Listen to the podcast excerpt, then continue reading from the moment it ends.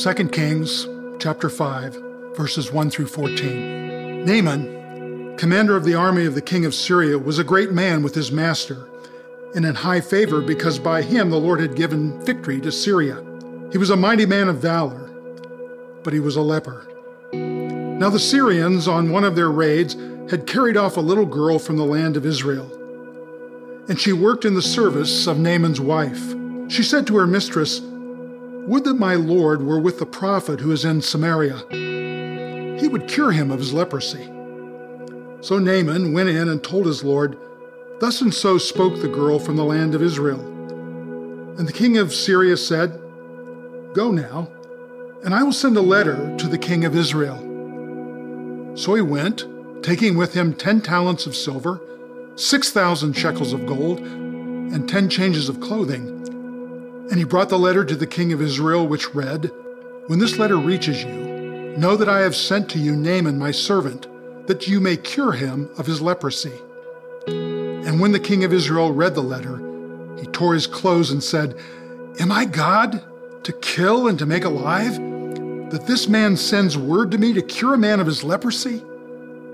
Only consider and see how he is seeking a quarrel with me.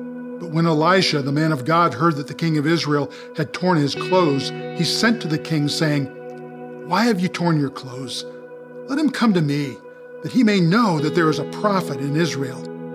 So Naaman came with his horses and chariots and stood at the door of Elisha's house. And Elisha sent a messenger to him, saying, Go and wash in the Jordan seven times, and your flesh shall be restored, and you shall be clean. Naaman was angry and went away, saying, Behold, I thought that he would surely come out to me and stand and call upon the name of the Lord his God and, and wave his hand over the place and cure the leper. Are not Abana and Pharpar, the rivers of Damascus, better than all the waters of Israel? Could I not wash in them and be clean? So he turned and went away in a rage. But his servants came near and said to him, My father, it is a great word that the prophet has spoken to you. Will you not do it? Has he actually said to you, Wash and be clean? So he went down and dipped himself seven times in the Jordan, according to the word of the man of God. And his flesh was restored like the flesh of a little child, and he was clean.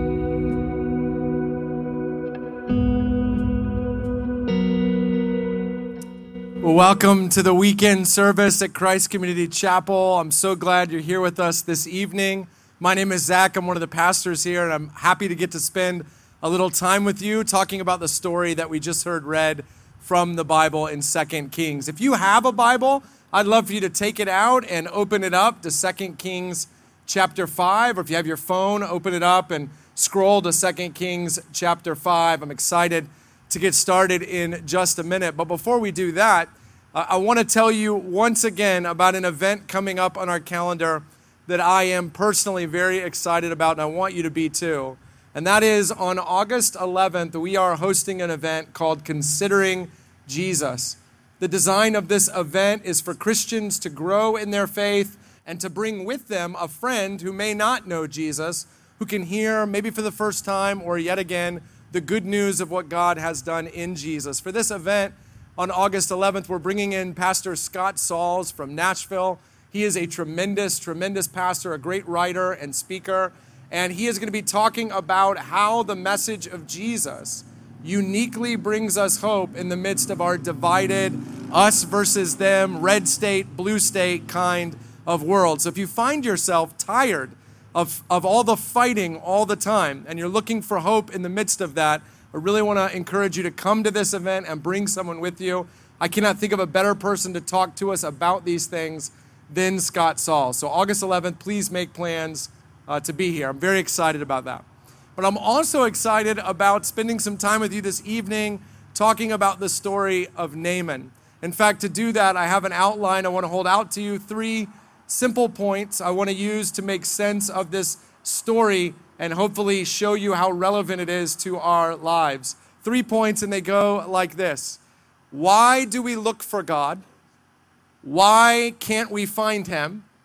and why we know he wants to be found. Okay, why we look for God, why we can't find him, and why we know he wants to be found. Let's start with the first one why we look for God. You know, this story, the main character of this story, is a man named Naaman. We, we don't know a lot about Naaman, but what we do know is pretty impressive. He is the leader of the army of Syria. His direct report is the king of Syria. We're going to see that in a minute. In fact, Naaman is so important in his country that when he needs something, he can go directly to the king. Not someone who works for the king, not to the king's executive assistant, but straight to the king himself. Naaman is an important man, and he's not just important because he was born into the right family or, or because he went to the right schools. No, he is important because he has proven himself to be important. He's not just the leader of the army of Syria, he is a winner.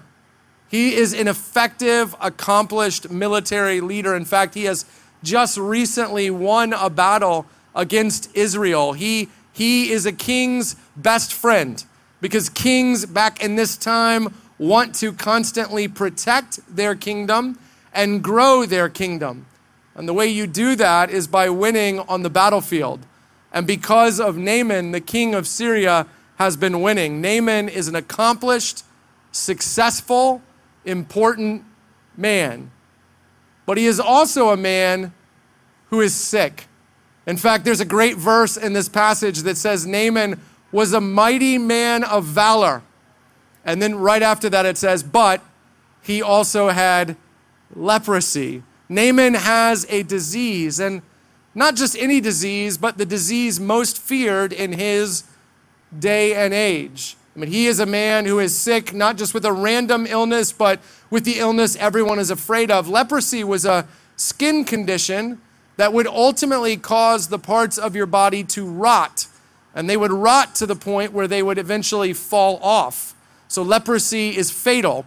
And it's not just fatal as in you'll go to bed one night and you'll wake up the next morning not being able, uh, not being able to breathe. It is more like you will slowly watch yourself disintegrate. It is a slow and very painful disease. In fact, the, in the ancient world, they feared the disease so much that lepers were often not allowed to live around other people. They were forced to live in leper colonies or, or, or kind of outside the city civilizations where only lepers could live. Naaman is a very important man, he's a very successful man, and he's a very sick man. And it is because of this illness that he will find himself curious about the God of Israel. It's because he's sick that he will be interested in the God of the Bible. I mean, after all, it's important to know that Naaman has just recently won a military victory against Israel, God's people. Up until this point, he has not cared about the God of the Bible at all. He hasn't been interested, he hasn't been inclined to ask questions. He hasn't been afraid of that God or respectful of the God of the Bible. If anything, he has been an enemy of the God of the Bible. He has literally gone to war against God's people.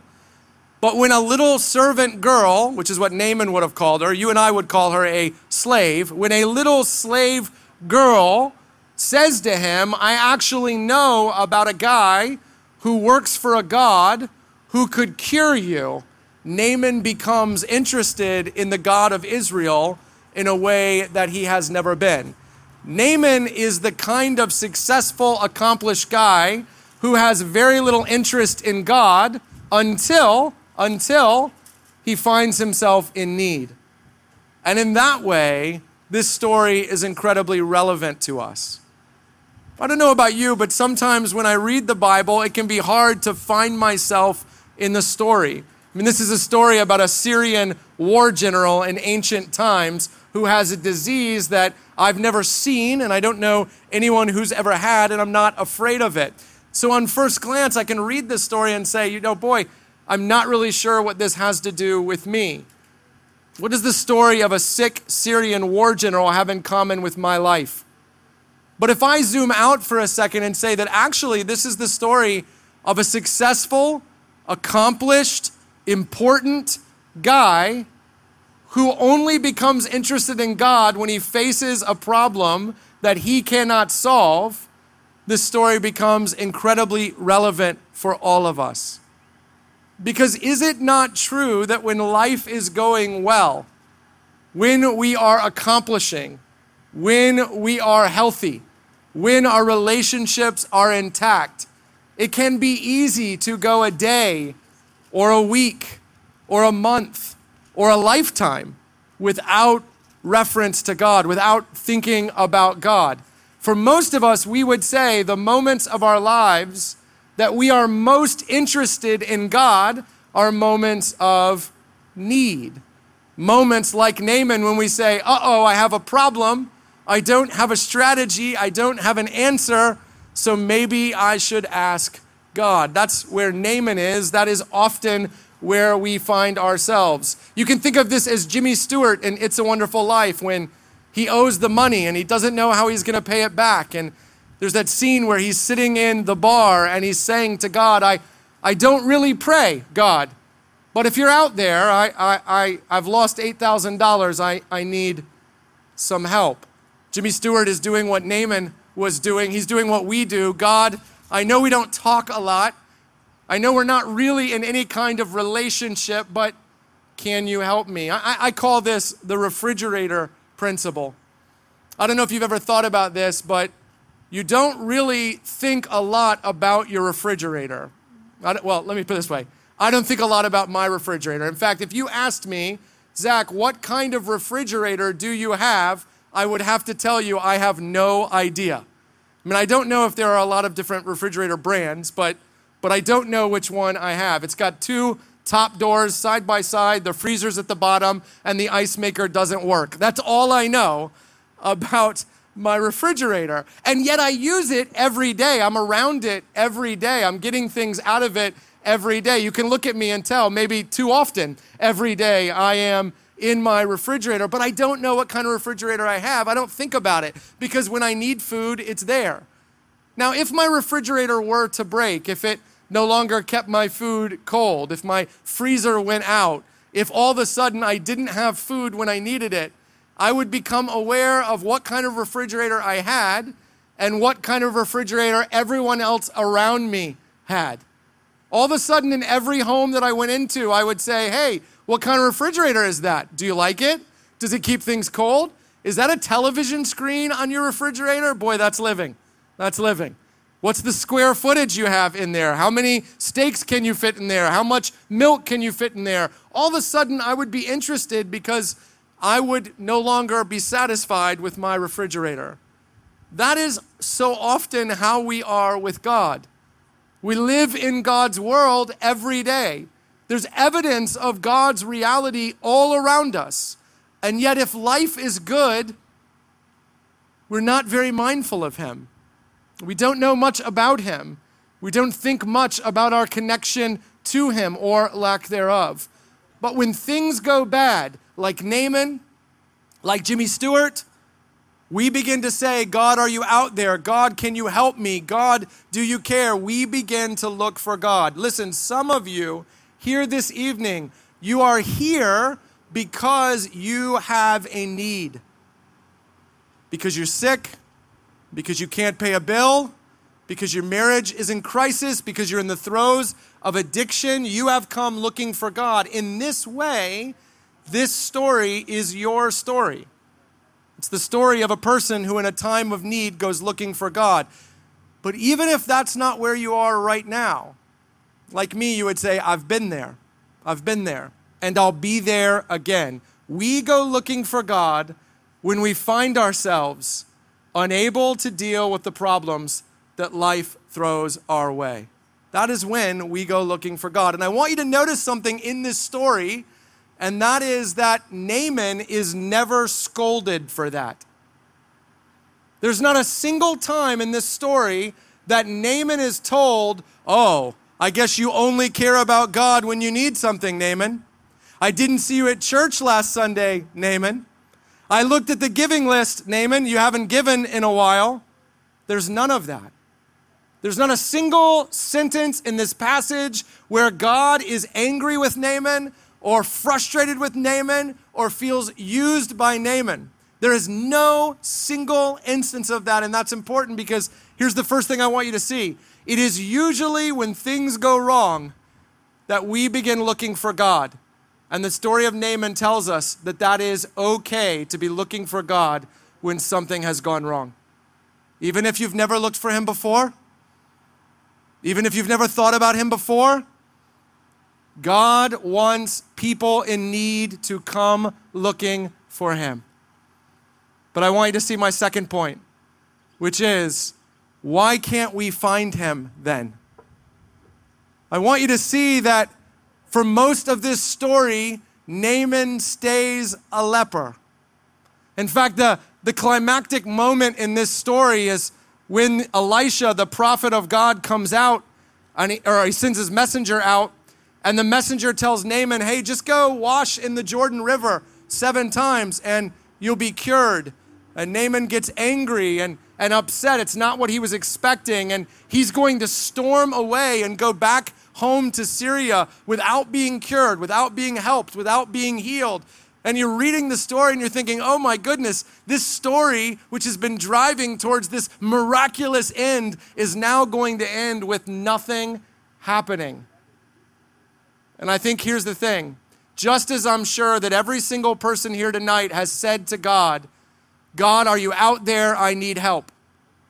I'm also sure that every person out here tonight has often wondered why in their life, when they asked God for help, He did not show up. Why is it that even though we go looking for God, and even though He doesn't rebuke that here, and He doesn't challenge that here, why is it that when we go looking for Him, we don't seem to be able to find Him? Well, let's look at why that is for Naaman. Naaman hears from this slave girl that he should go to Israel and meet the prophet. And when Naaman goes, he goes with two strategies. He has two strategies he employs. The first strategy is what I'll call the do you know who I am strategy. The second one is do you know what I have? The first thing he does is he goes to the king of Syria, and the king of Syria writes a letter to the king of Israel because Naaman is important. He doesn't deal with prophets or religious people, he doesn't want to talk to the pastor. So he goes king to king, and his, and his basic idea is Do you know who I am? It's me, Naaman, leading military general, famous, important man. Do you know who I am? I expect to be cured because of who I am. And the second strategy, when the king says to him, I'm not a doctor and I'm not a healer and I'm not a prophet, and he sends him to Elisha, that when he goes to Elisha, we're told that he shows up with horses and chariots. That'd be like saying he pulls up with a fleet of Range Rovers and he has in the trunk of the Range Rover gold and silver and clothing. And he's saying, Do you know what I have to give? Not just do you know who I am, but do you know what I could give you? Do you know what I'm willing to pay? Do you know what I'm willing to do? You know, it is interesting to me that so many scholars, when they read this story, what they want to talk about with Naaman is his pride. They say things like, Look how arrogant Naaman is. He thinks because he's Naaman or because he's rich, he's going to get healing. But I actually don't think that pride is what's going on here. I don't mean that Naaman's not proud, he, he's proud. Most successful, accomplished people, if, if we're honest, struggle with being proud. He's done a lot of things, he is very important. But I actually don't think Naaman is being proud here, he's being religious. Naaman believes that if you want to get something from God, you have to give something to God. Naaman believes that, that if there's a God out there and, and he's able to help you, that certainly God isn't going to help everyone. He's going to have to pick and choose who he's going to help. And, and if he were going to pick and choose, he would pick the most important people and the people with the most to give. And so when Naaman shows up saying, It's me, very important Naaman, with a lot of money and a lot of possessions that I'm willing to give, Naaman is looking to bargain or trade with God. In fact, look at what he says when he gets angry because Elisha does not come out to see him. Look at what he says. You can find what he says in verse 11. He says, Behold, people in the Bible, by the way, always saying, Behold. It's just weird to me. Behold, I thought that he would surely come out to me and stand and call upon the name of the Lord his God and wave his hand over the place and cure the leper. What Naaman is saying is, I thought we were going to have some kind of religious moment.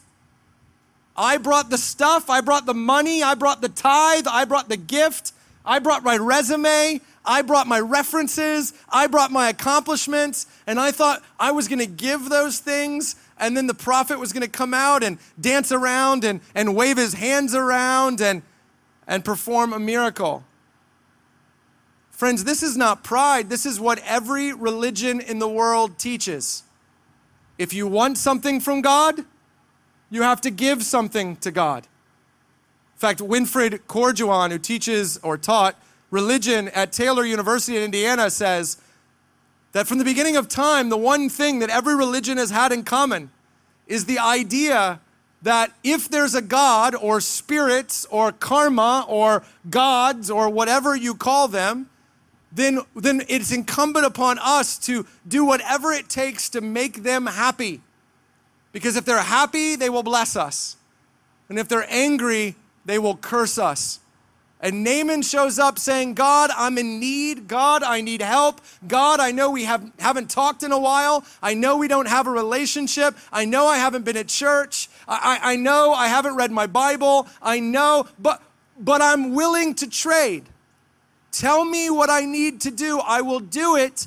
You give me what I need, God, and I will give you what you want. These are the five pillars of Islam. This is the karmic cycle of Hinduism and Buddhism.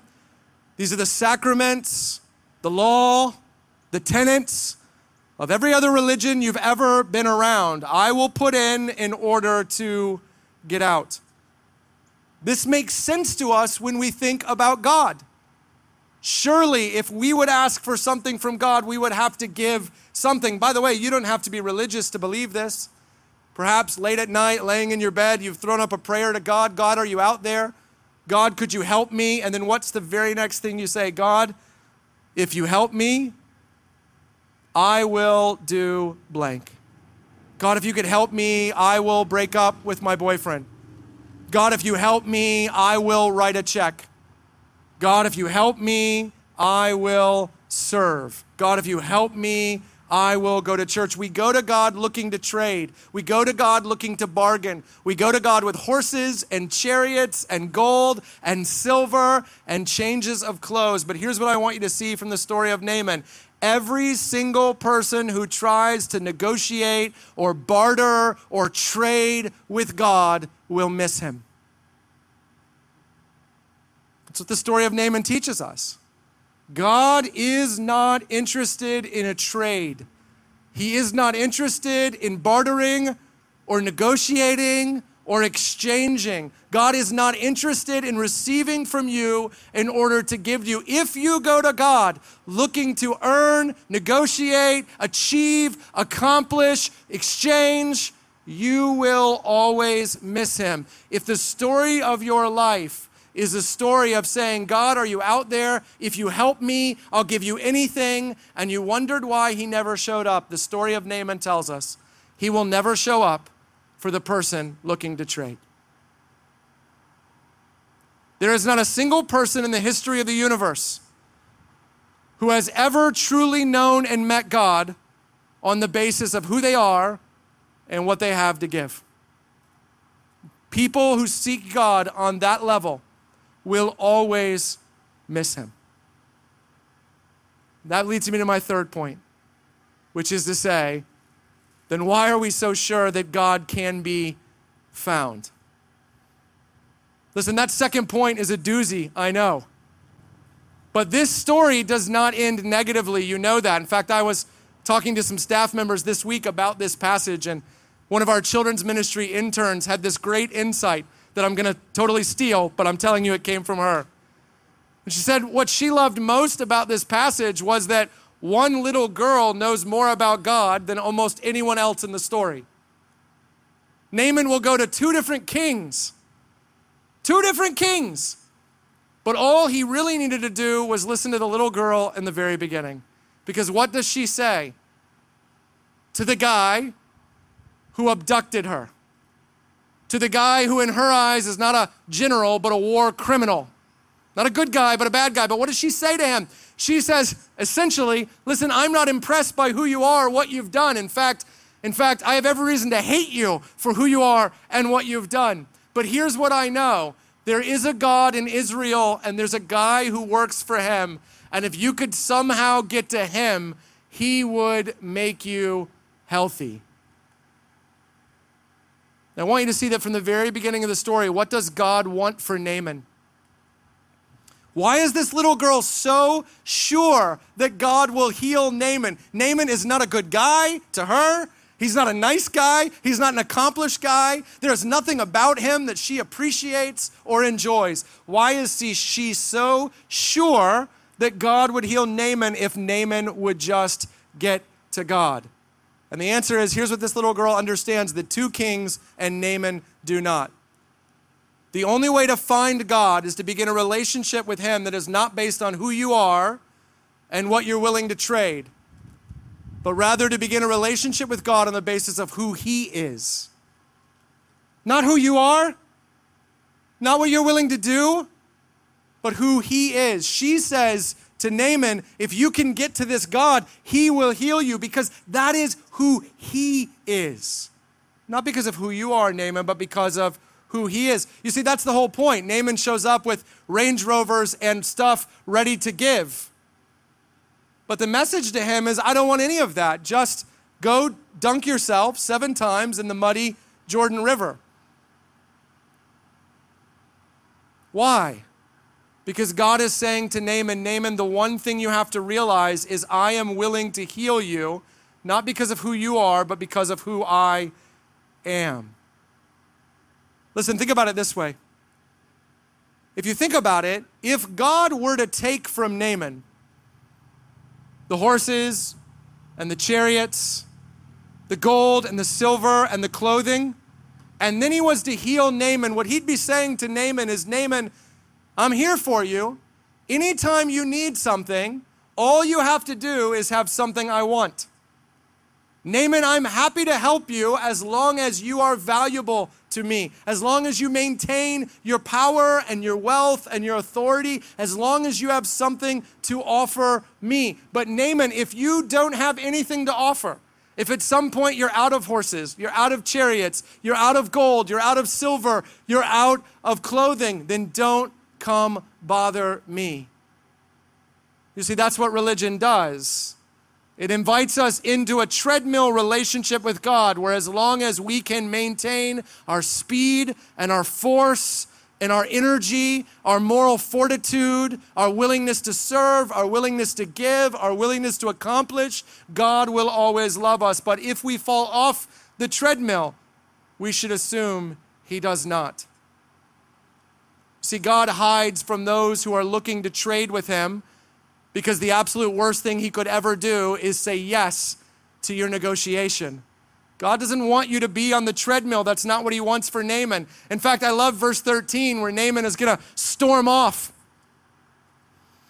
because he won't do it. And his servants look at him and they say to him, Wait a minute, hold on a second, wait a minute. Did he really just say you could be healed? I feel like you're missing the forest for the trees, Naaman. You're burying the lead here. Like, I, I don't care if he wants you to dance around and cluck like a chicken. Did he really just say that your disease could be healed? Shouldn't you just do it then? See, Naaman is putting the emphasis on who he is and what he can bring. But his servants are putting the emphasis on the amazing offer of God to Naaman to be clean. The Bible says that Naaman finally takes them up on it. He gets into the river, dunks himself seven times, and look what it says. He comes up and his skin is clean. It's, it's smooth like a baby's. And that's not just there because babies have really smooth skin. That's there because babies don't offer anything to the person caring for them. Babies are in a totally dependent relationship with their parent. Now, they're loved, they're loved completely and utterly, but they're not loved because they can mow the grass or wash the car or, or bring the family pride by accomplishing something at work or school. Babies are loved simply because they're loved, simply because they are loved by us, and yet they offer nothing. Naaman becomes a baby in his heart before he becomes a baby in his skin. Listen, Jesus said this in the Gospel of Luke, chapter 18, verse 17. You must become like one of these children, one of these infants, in order to see the kingdom of heaven. Jesus said this because here's what he knew God is not looking for people who can prove to them to him how lovable they are. God is not interested in our religion. He's not interested in our resume. He's not interested in our accomplishments. He's not interested in our trade. God loves us the way you love a baby. We have nothing to offer him, but we're loved completely because of who he is and because of what he has said is true of us. Jesus came to prove this, by the way. Because God loved us so much that what He might have required from us, He came in Jesus to give us. Jesus, who lived in our place and died in our place and rose from the dead, so that God might say to us, Everything you ever needed to give me, I have already given myself on your behalf. All you have to do to have a relationship with God is simply ask Jesus. No trades, no treadmill, no resume, no exchange. In fact, in the, wor- in the words of the great hymn, it goes a little something like this Nothing in my hands I bring, simply to thy cross I cling. Friend, if you come here tonight to meet God? Do you need help from Him? Do you desire a relationship with Him? Here's what the story of Naaman tells us. Stop offering Him things, stop negotiating, stop trying to earn and instead, like a child, grab hold of Jesus and believe that the God who sent him to live sinlessly in your place, to die sacrificially in your place, and to raise from the dead loves you not because of who you are and what you'll do, but because of who he is and how he feels about you. Those who look to trade with God will never find him. Those who simply look to gain from God will always find him. Let me pray for us. Father God, thank you for the story of Naaman. Thank you for the message that your love is not something we earn or something we accomplish or something for which we trade. It is something you freely offer to us in Christ. Help us to become like babies realizing we offer nothing and yet are loved with everything.